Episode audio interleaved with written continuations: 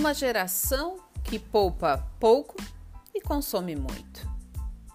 Oi, bem-vindo, bem-vinda. Meu nome é Patrícia Rossari e hoje o nosso assunto é sobre a dificuldade que algumas pessoas têm em assumir a responsabilidade pelo resultado da vida financeira e a importância da educação financeira em casa. Algumas pessoas apresentam uma tendência à desorientação, à dificuldade constante, uma ausência total de metas. Todos os obstáculos que aparecem são percebidos como impossíveis de ultrapassar. Existe um estresse inconsciente em todos os atos. As ações são acompanhadas de expressões de descaso, de revolta com tudo, com todos. É uma insatisfação que beira o abismo o que definitivamente é um problema bem sério. Afinal, como disse o famoso filósofo, se você ficar olhando muito tempo para o abismo, o abismo olhará para você.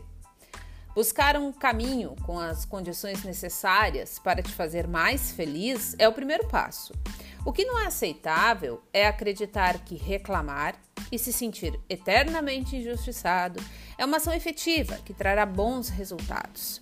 Lembre-se que saber para onde vamos é tão ou mais importante que caminhar. Afinal, de nada adianta caminhar e reclamar sem parar se o rumo que a sua vida está tomando não é o que você deseja, ou se você sequer sabe o rumo que deseja tomar.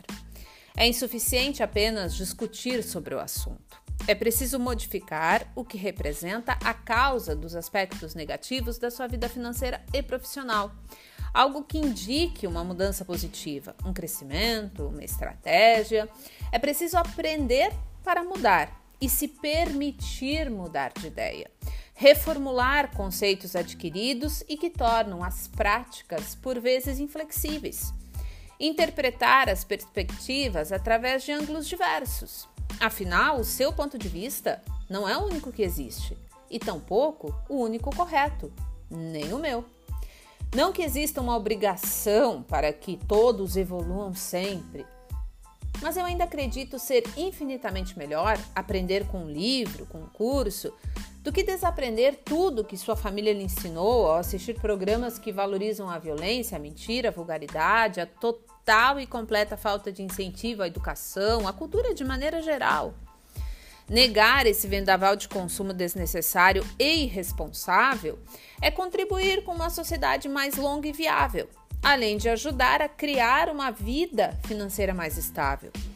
Incentivar as pessoas a ler e pensar é o primeiro passo para acabar com essa ideia antiga e ignorante de que os intelectuais são os que pensam, o povo em geral só executa, o que é extremamente prejudicial a qualquer tentativa de promover uma educação financeira para a população, para a grande massa.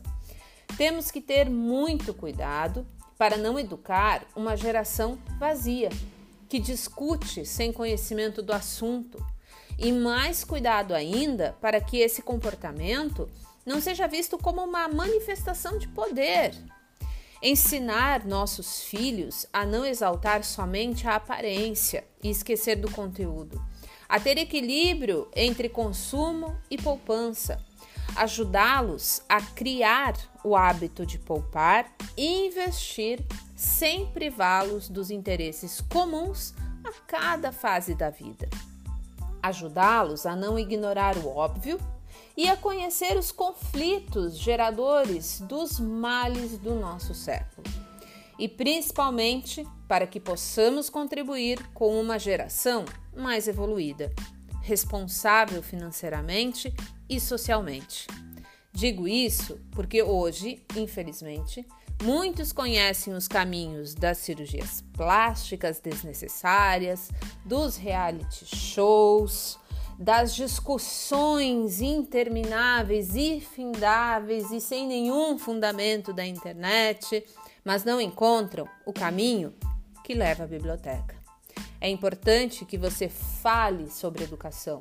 É importante que você compreenda que o exemplo, ele é sim o primeiro passo, mas que é necessário que você compreenda a educação financeira não como algo restritivo, não como algo que tira, e sim como algo que vai te proporcionar uma vida mais equilibrada no futuro, sem que você precise abrir mão de tudo ao longo do processo.